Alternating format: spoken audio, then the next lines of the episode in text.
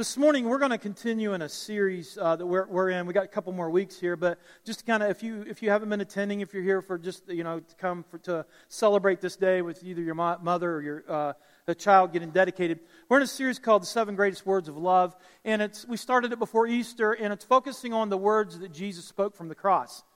In Jesus's when he was going through the whole trial and crucifixion and all those things, he never really spoke hardly at all. There was only a few words that were recorded. And when you look at the words that, that were recorded that he spoke from the cross, some of them seem kind of odd. You know, like uh, last week we talked about, I am thirsty. And it's just like, what, what, you know, why would they record that? You know? But as we looked at that and explored that, it really communicated and demonstrated the humanity of Jesus. Jesus was 100% God, he was 100% man. That, had, that has and has had and has extreme implications on you and I as Christ followers. We looked at other passages like, uh, forgive them for they don't know what they're doing. Uh, and then some other ones that we, we were looking at. But today we're going to look at um, um, uh, some, of, some, some more words that he spoke, just three words, which we will get to here in a minute, which, which is really, it is finished. Those, word, those three words. Now, a lot of things in our lives will go unfinished, right? There's a lot of things in our lives that we want to get done, but it's just inevitable that some things are going to go unfinished. In fact, um, you know, you've probably heard the saying, the road to hell is paved with good intentions, right? Those things that we're going to get to, that thing that I was going to do, or whatever, I was going to get to this, I was going to get to that. In our lives, we all are going to have some unfinished business when we die. There's only one person, of course, that's Jesus Christ. There's only one person who ever lived their entire life and finished every single piece of business they came to accomplish, and that was Jesus. And in John chapter 4, verse 34, he says this My food is to do the will of him who sent me, meaning the Father, uh, the will of him who sent me, and to finish his work. In John 19, verse 30, if you would turn there with me, uh, you can turn there with me, or we can just, I can just tell you what they are because I already said it. Jesus said, It is finished. In chapter 4 of John, when he's meeting with uh, the Samaritan woman, which was, a, which was an absolute major cultural taboo at the time, uh, he was talking to, the, talking to this woman while his disciples went into town to get food. And they come back and they're saying, Man, why are, you, why are you talking to this woman? Why are you doing this? You know, you need to eat and all this stuff. And Jesus said, I've got food. And of course, they're thinking of physical food, but Jesus is thinking of spiritual food, and, he's, and, and that's what prompted him to say, My food is, is the will of, of him who sent me, and to finish his work. Later on in the cross, as he's hanging there dying for your sins and my sins and for the sins of the whole world, Jesus says three words and says, It is finished. The most important words ever spoke, ever said, ever. It is finished. How is it most important? Because the irony at that, at that moment, no one understood what really what it meant. I mean, you had the Roman soldiers that were standing around probably thinking, this is awesome. Finally, this radical revolutionary is done. Finally, it's done. He is done. We don't have to listen to this anymore. We're done with it. The religious leaders thought, this is great. Our competition's over. No longer is this guy going to expose us and make us look bad in the eyes of the people. It's done. He's dead. It is finished. Pilate, the governor who tried him, uh, said, my, you know, probably thought, my political headache is finished. Remember, he was more concerned about what the people thought and what Rome thought than, than uh, essentially what God thought because he wasn't really a follower of, of, of God. But Pilate, the governor, probably thought, you know, it is finished. It's great. The headache's done. The disciples probably thought, this is crazy. Everything we put our lives onto, into, it's done. It's gone. It's finished. Now what? The devil thought, I won. I absolutely won. I finally have been able to put down the one that could cause me the most grief and, and whatever, you know, supper, whatever, death, whatever, whatever the death. But it is finished. The Son of God is finished. But the point of it is this Jesus didn't say, It is finished. He said, I am finished. Uh, the next slide said, he, it, it, he didn't say, It is finished. He said, I am finished. And if you remember, Jesus made the claim too that no one would take his life from him, but he would be the one that would put his, that would set his life, that would give his life up. Now, when we look at this, this, this I am finished, in the Greek, there's a word, uh, telestai, uh, and it's used about five different ways uh, relating to what Jesus actually accomplished on the cross. Five different ways, okay? A servant would say to his master this word, which meant, Hey, the task that you gave me, I'm done with it. I finished it. It's completed. It's telestia. telestia. I, am done. It's, it's finished. A judge might say it in a judicial terms. Uh, he might say, Justice has been served. It's done. Justice has been served. It's been accomplished. An accountant might say in his business, The debt has been paid in full. It's finished. In fact, they even found some, some of this writing on ancient papyrus uh, stamped on tax receipts and things like that. This word meaning it's done, it's paid, it's finished. It's, an artist might say it uh, because the final stroke is done, the masterpiece is finished. A priest might say it to say the sacrifice has been made. The sacrifice for our sins has been accomplished, has been made. This single word sums up, literally sums up the whole life of Christ. This is Christianity in a nutshell. This, this whole concept of it is finished. What Jesus did, what Jesus finished on the, you know, what did he finish on the cross? What, he, what did he complete? What did he accomplish? We're going to look at five things here very quickly. Number one, he fulfilled the, the, uh, what the promise, he fulfilled what the Father's promise was to us. And I know that slide doesn't make sense. I looked at it after it was already loaded up and I couldn't do anything about it, okay? It's just there to get your attention, all right? So don't email me. I already know, all right? He fulfilled what the Father's promise was to us, okay? Last week we talked about this. We talked that uh, there's over, you know, over 380 Old Testament prophecies. There's all in the uh, just in the Old Testament alone that Jesus fulfilled. Also, there's hundreds of promises that God the Father has made. Um, in the Old Testament, we get this partial glimpse of God's plan uh, but Jesus actually completes that picture. If you would study the Old Testament through those lenses, you're going to see that the Old Testament was just complete, just continues to point to Jesus Christ, the Messiah. That's even the Satan knew this. Even the devil knew this. Throughout the Old Testament, you see Satan trying to provide counterfeit messiahs and saviors, trying to put away the real Messiah and the Savior. But uh, up until Jesus, even through Jesus' birth, we read about Herod even uh, trying to kill all the uh, male children uh, or all the children a certain age under because Satan's behind it trying to keep this Messiah from coming into the world. It, it didn't happen. God's plan was fulfilled through the work of Jesus on the cross. Listen to what Luke says in chapter 24. He says, Jesus, he records this. Jesus said, This is what I told you while I was still with you. Everything must be fulfilled that is written about me in the law of Moses the prophets, and the Psalms. Then he opened their minds so that they could understand the scriptures. He told them, This is what is written. The Christ will suffer and rise from the dead on the third day, and repentance and forgiveness of sins will be preached in his name to all nations. Paul writes in 2 Corinthians 1:20 on the screen here, for all of God's promises have been fulfilled. All of God's promises have been fulfilled in Christ with a resounding yes and through Christ our amen, which means yes, ascends to God for his glory. Did you know that amen literally means yes? When we say amen, we're agreeing to the prayer. We're agreeing to what is being said. Someone prays and we say amen. It's saying that I agree with you. I, I, I confirm, I affirm what you're saying. Uh, it's a yes, and this yes ascends to the glory of God. Paul says all of God's promises have been fulfilled in Jesus Christ. One of the things that happened when he said, It is finished, was Jesus fulfilled the promises of the Father. The promises that he makes to you and I as believers. The second thing he did was, or this meant, or demonstrated, was that it satisfied the Father's justice. God is a God of order.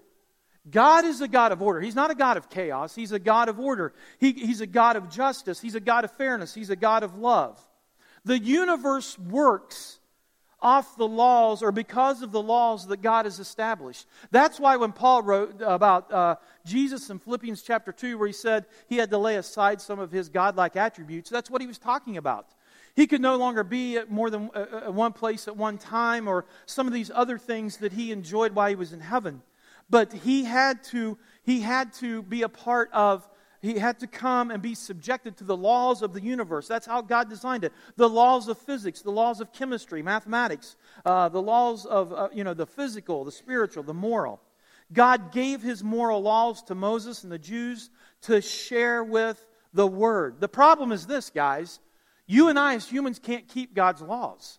That's the problem. That's the crux. What started this whole mess to begin with when Adam created that, that, that, that when he sinned and then everyone after, the, after him inherited this sin nature. We're separated from God, which means there is no way that you and I can keep the laws of God. We're unable and cannot keep his laws. Psalm or uh, Romans 8, 3 through 4, listen to what Paul says. The law of Moses couldn't save us. The law that was given back in the Old Testament could not save us because of our sinful nature. But God put into effect a different plan to save us. He sent His own Son in a human body like ours, except that ours are sinful. God destroyed sin's control over us by giving His Son as a sacrifice for our sins. He did this so that the requirement of the law would be fully accomplished for us with no longer, we, uh, who no longer follow our sinful nature, but instead we follow the Spirit. You see, Jesus was the only person that could ever keep God's laws completely. He was the only one. That's why his sacrifice on the cross is so critical to Christianity. It's, it's what everything hinges upon uh, in Christianity. Not just, not just him dying on the cross, but him raising from the dead, indicating that he was the perfect sacrifice to forgive us of our sins. We can't, we can't, uh, we're unable to keep, uh, uh, to keep God's laws, but with the Spirit of Christ, the Holy Spirit living inside of us, we're able to do that. The second thing is this justice requires a penalty to be paid by unbelievers. When we break a penalty, uh, and, and, especially with God, there is a, there, justice has to be done. The question through the whole Old Testament, we look back in times, we'll say this, and I get, I get where we're coming from. I do, I get it. But many of us will say, man, there's so much blood in the Old Testament. Why did there have to be so much blood? Because justice had to be served. When you think about it, God's the one that was wronged. When you think about it, God is the one that was wronged through sin. Justice had to be served. There, there was a debt that had to be paid, just like in the world we live in today. You do something, you break a law, hopefully, well, hopefully not you, but just let's say someone else, because I know all of you never break the law, right? But justice has to be served. Someone can't walk off scot free after they've done something horrific or whatever, or bro- broken the law. We want justice to be served. But when it comes to God, it's like, whoa, whoa, whoa, I thought you were a God of love. He is a God of love. But he's also a God that's been done wrong to. There was a justice that had to be paid. Listen to what Hebrews says in 5 9. it says this After he was perfected, he became, Jesus became the source of eternal salvation for all who obey him. So we're able to now live a life that, that when God looks at us, he sees his son's righteousness uh, uh, with inside of us. Romans 10:4 Paul writes and says, Christ ended the law so that everyone who believes in him may be right with God. He was able to make that uh, the justice be fulfilled. There were three kinds of law in the Old Testament. Legal laws, the nation of Israel, they had legal laws just like we do ceremonial laws, which is how they worshiped and how they went about worshiping. And then there was moral laws, which still apply to us today, such as murder, adultery, lying, and things like that. Those laws have been fulfilled through Jesus and through His Spirit. We're able to uh, live a life of righteousness as, as God sees, the Father sees us. The next thing that happened uh, through Him saying, It is finished, is that our debt has been paid. Your debt has been paid. There was a debt that, that was owed to God. It, there was, there was a, again, like the whole, like we talked about with justice, but when you, when you own something to, to, to, or you owe something to everyone you've hurt, if you've offended someone or sinned against someone, there's a debt to be paid. But you're even in deeper debt with God, especially if, you're, if you don't have a saving relationship with Jesus Christ. You still have a deeper debt with God but and you're never going to be able to repay it by the nature of that debt but Jesus paid that for you. That is such a huge moment of celebration.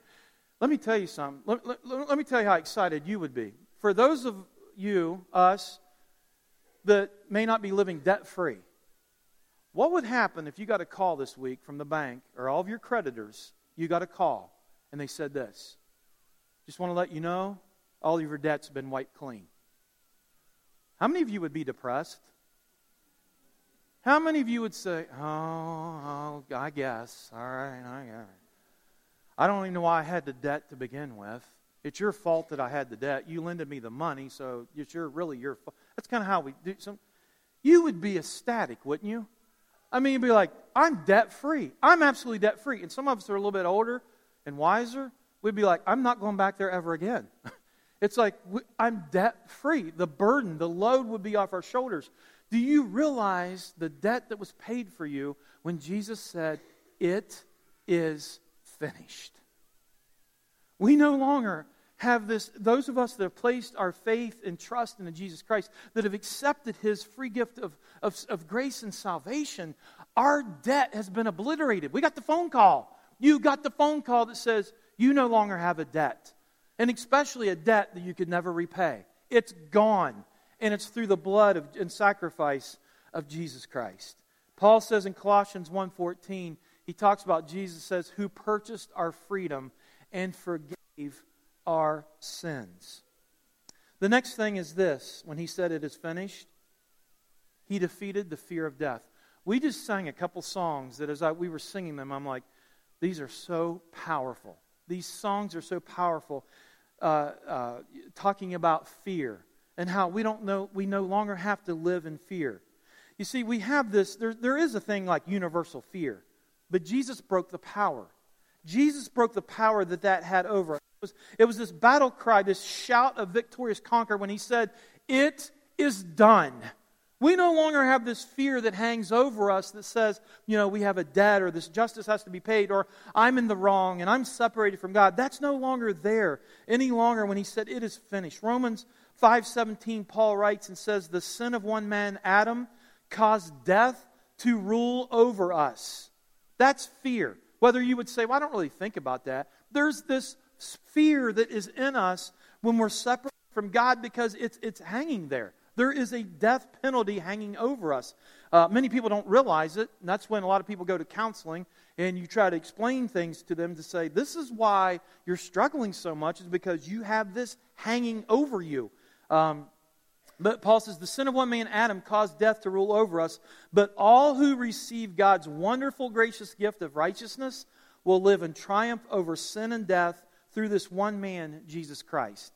The author of Hebrews will go on to write this and say this Now, since the children have flesh and blood in common, Jesus also shared in these, so that through his death he might destroy the one thing or the one holding the power of death. That is the devil next screen there. The devil and free those who were held in slavery all their lives by the fear of death. I get that. I've said this before. I get that we're human. But there's some of us, we live in complete denial. Absolute complete denial when it comes to this right here. Well, I don't think about death. I don't think, you know, we may deny the, you know, we may say, well, I don't know about the whole Jesus thing, you know. There's multiple ways, you know, there's, you know, what about these other, these other, you know, these other religions and faiths? How can they be wrong? I would say this, uh, just real quickly, and I've shared this with you before. Tell me one other religion where God came and was the Messiah, was the Savior for you. Tell me one other religion where the God said, where God came and said, "I will take care of your debts." I will release you from the fear, the bondage of fear. I will give you righteousness. I will give you love, grace, salvation. I will give you eternal life. Tell me one other religion that, that says that through grace versus what you have to do. And in hopes that when you see the God, that God that you're worshiping, that you're in right standing with Him in that moment. Guys, we can be in right standing with God right now and know that we're in right standing and not have this sense of fear, not have this sense of doubt, not have this sense of uh, insecurity about things, but with confidence we can know that we are a child of God and that we have the righteousness of His Son. I get that we're human. I get that at times our minds take us into different places because that's exactly what Satan wants, wants us. Uh, wants uh, to, for Satan to happen. But here's the next thing that happens. The last point I want to share with you is this he destroyed Satan's power to control you. Some of us as Christians do not get that point. Some of us continue to work for our salvation. Some of us continue to serve out of obligation. Some of us continue to do things like we think we have to do these things uh, instead of it being a blessing where we're, where, where we're expressing our love back to God, saying, God, you, you, you, because I'm an object of your love, my life is in your hands. I give you control. I give you my life, and we can live in a state of, of, of, of blessedness, a state of contentment and fulfillment, because Jesus destroyed Satan's power to control us. We sang another song. One of the other songs we talked about or sang was about, was about Satan's uh, ploys and how he uses two ploy, how he has two, uh, two weapons that he uses he uses arrows of temptation and he uses arrows of condemnation. Those are two of his greatest weapons, okay? Colossians 1:13 says this, "He has rescued us from the domain of darkness and transferred us into the kingdom of the son he loves." Let me tell you something. Satan knows your bullseye. Satan knows every single one of our bullseye. He knows mine, he knows yours. Well, however you want to, whatever analogy you want to use, we could use a, uh, I've heard people use like this, like a piano, the strings of a piano. He knows what string to pluck, where it just vibrates this fear through you, where you just have the, all this doubt. You just kind of cave in to, to, to, to, to, to Satan's uh, temptation, condemnation, and Satan just makes you miserable. He knows what to shoot at. If you've had a rough upbringing, he's going, that's your bullseye. He's going after that every single time. If someone has offended you and you're still carrying that around and it's developing bitterness and things like that within your life, Satan is shooting arrows at that every single day to confirm what you believe, which is a deception and it's a lie. Jesus, when he said, It is finished, and we have his salvation within us, we've received that free gift of grace and salvation. We are no longer held in bondage. You are no longer held in bondage. Those things, those are lies completely. You have been freed. The Father views you through the righteousness of His Son, Jesus Christ. You are one of His children now, and you can now live, even before eternity, you now can live in this sense of God's kingdom because you are a child of God. The next one's condemnation. How many times does Satan continually condemn us? Oh, you did this, you did that. You did this back in your past. You've done this. How do you get away with this? How do you, you know, how do you say that you're this person when you know you did this? Listen to what Paul says in Colossians 2:15. Paul says this, Jesus, he disarmed the rulers and authorities and disgraced them publicly. He triumphed he triumphed over them or over them by him. God has put it to, to, it's finished. It is finished. Satan no longer has control over you.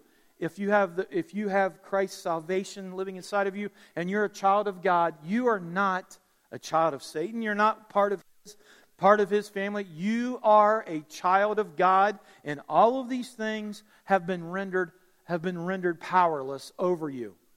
The problem is Satan goes right here on us. It's all a mind game. It's all a mind game for us. And Satan comes in and drops his seeds, plants his little seeds of deception. And if we're not careful and we don't know the truth, we still live in a life that appears as if we're still controlled by the, by the powers, by the, by the rulers and authorities that he disgraced. You're a child of God. You're a child of God. Jesus, when he was on the cross, says three words It is finished. It's finished. Do you believe that? It is finished.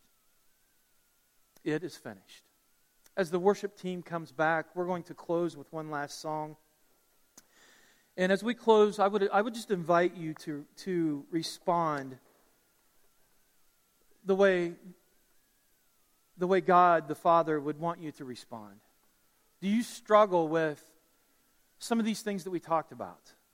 Do you understand that these things that, that, that, they're finished? That you're a child of God. If you have, if, if you have a, that, that free gift of grace and salvation, do you realize that you're a child of God? You're no longer subjected to these, these, these powers and, and rulers of the darkness, but you are certainly a child of God. If you've never taken that step and, and, and received the free gift of grace and salvation that Jesus is offering you this morning, I believe 100% that His Spirit is in this room right now, drawing you, pursuing you. I believe that's the heart of God. I believe that God loves. I believe in John 3:16 so much that he doesn't want anybody to perish. He doesn't want anybody to go to hell. He doesn't want anybody to live in a state of, of uh, separation from him in a Christless eternity. But yet he pursues us. Again, we will buy into Satan's deception and say, Well, you don't understand what I've done. You don't understand who I am.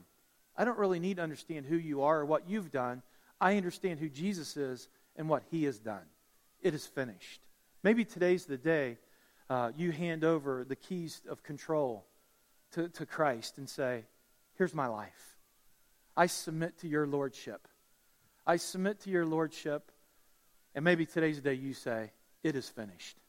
It is finished for my life. I'm done with it. It's yours. And that goes for even believers.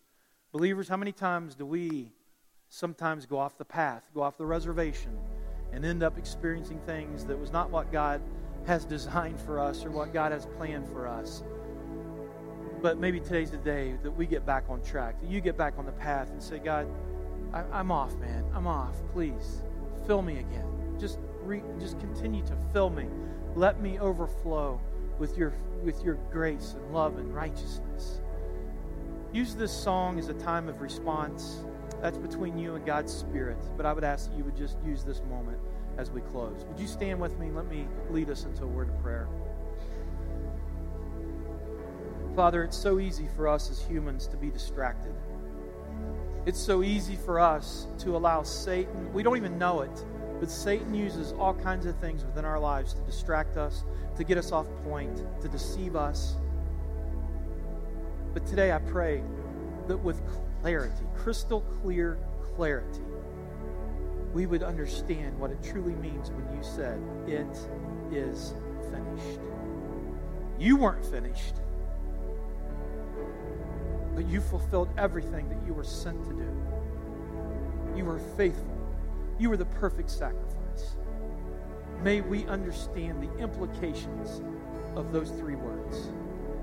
I pray today that as the Spirit moves in this room, that people would let down their guard, people that need to find you, people that need to uh, see that you've been pursuing them your whole life, or their whole life, I mean. Father, I pray for them. I pray that this might be the day they would drop the guard and they would submit to your Lordship. For believers in here that are not excited, they're not celebrating, they're not excited, they're distracted too because they've gotten off point. I pray today might be the day they would be rejuvenated. They might be refilled. Their passion, their cup of passion might just overflow again for you. And I pray for those that are following you hard, that are celebrating in here this morning, and I ask that they would just pray out to you for your spirit to have freedom within this room. Thank you for who you are. Thank you for your sacrifice. And we just pray all this in your most powerful name.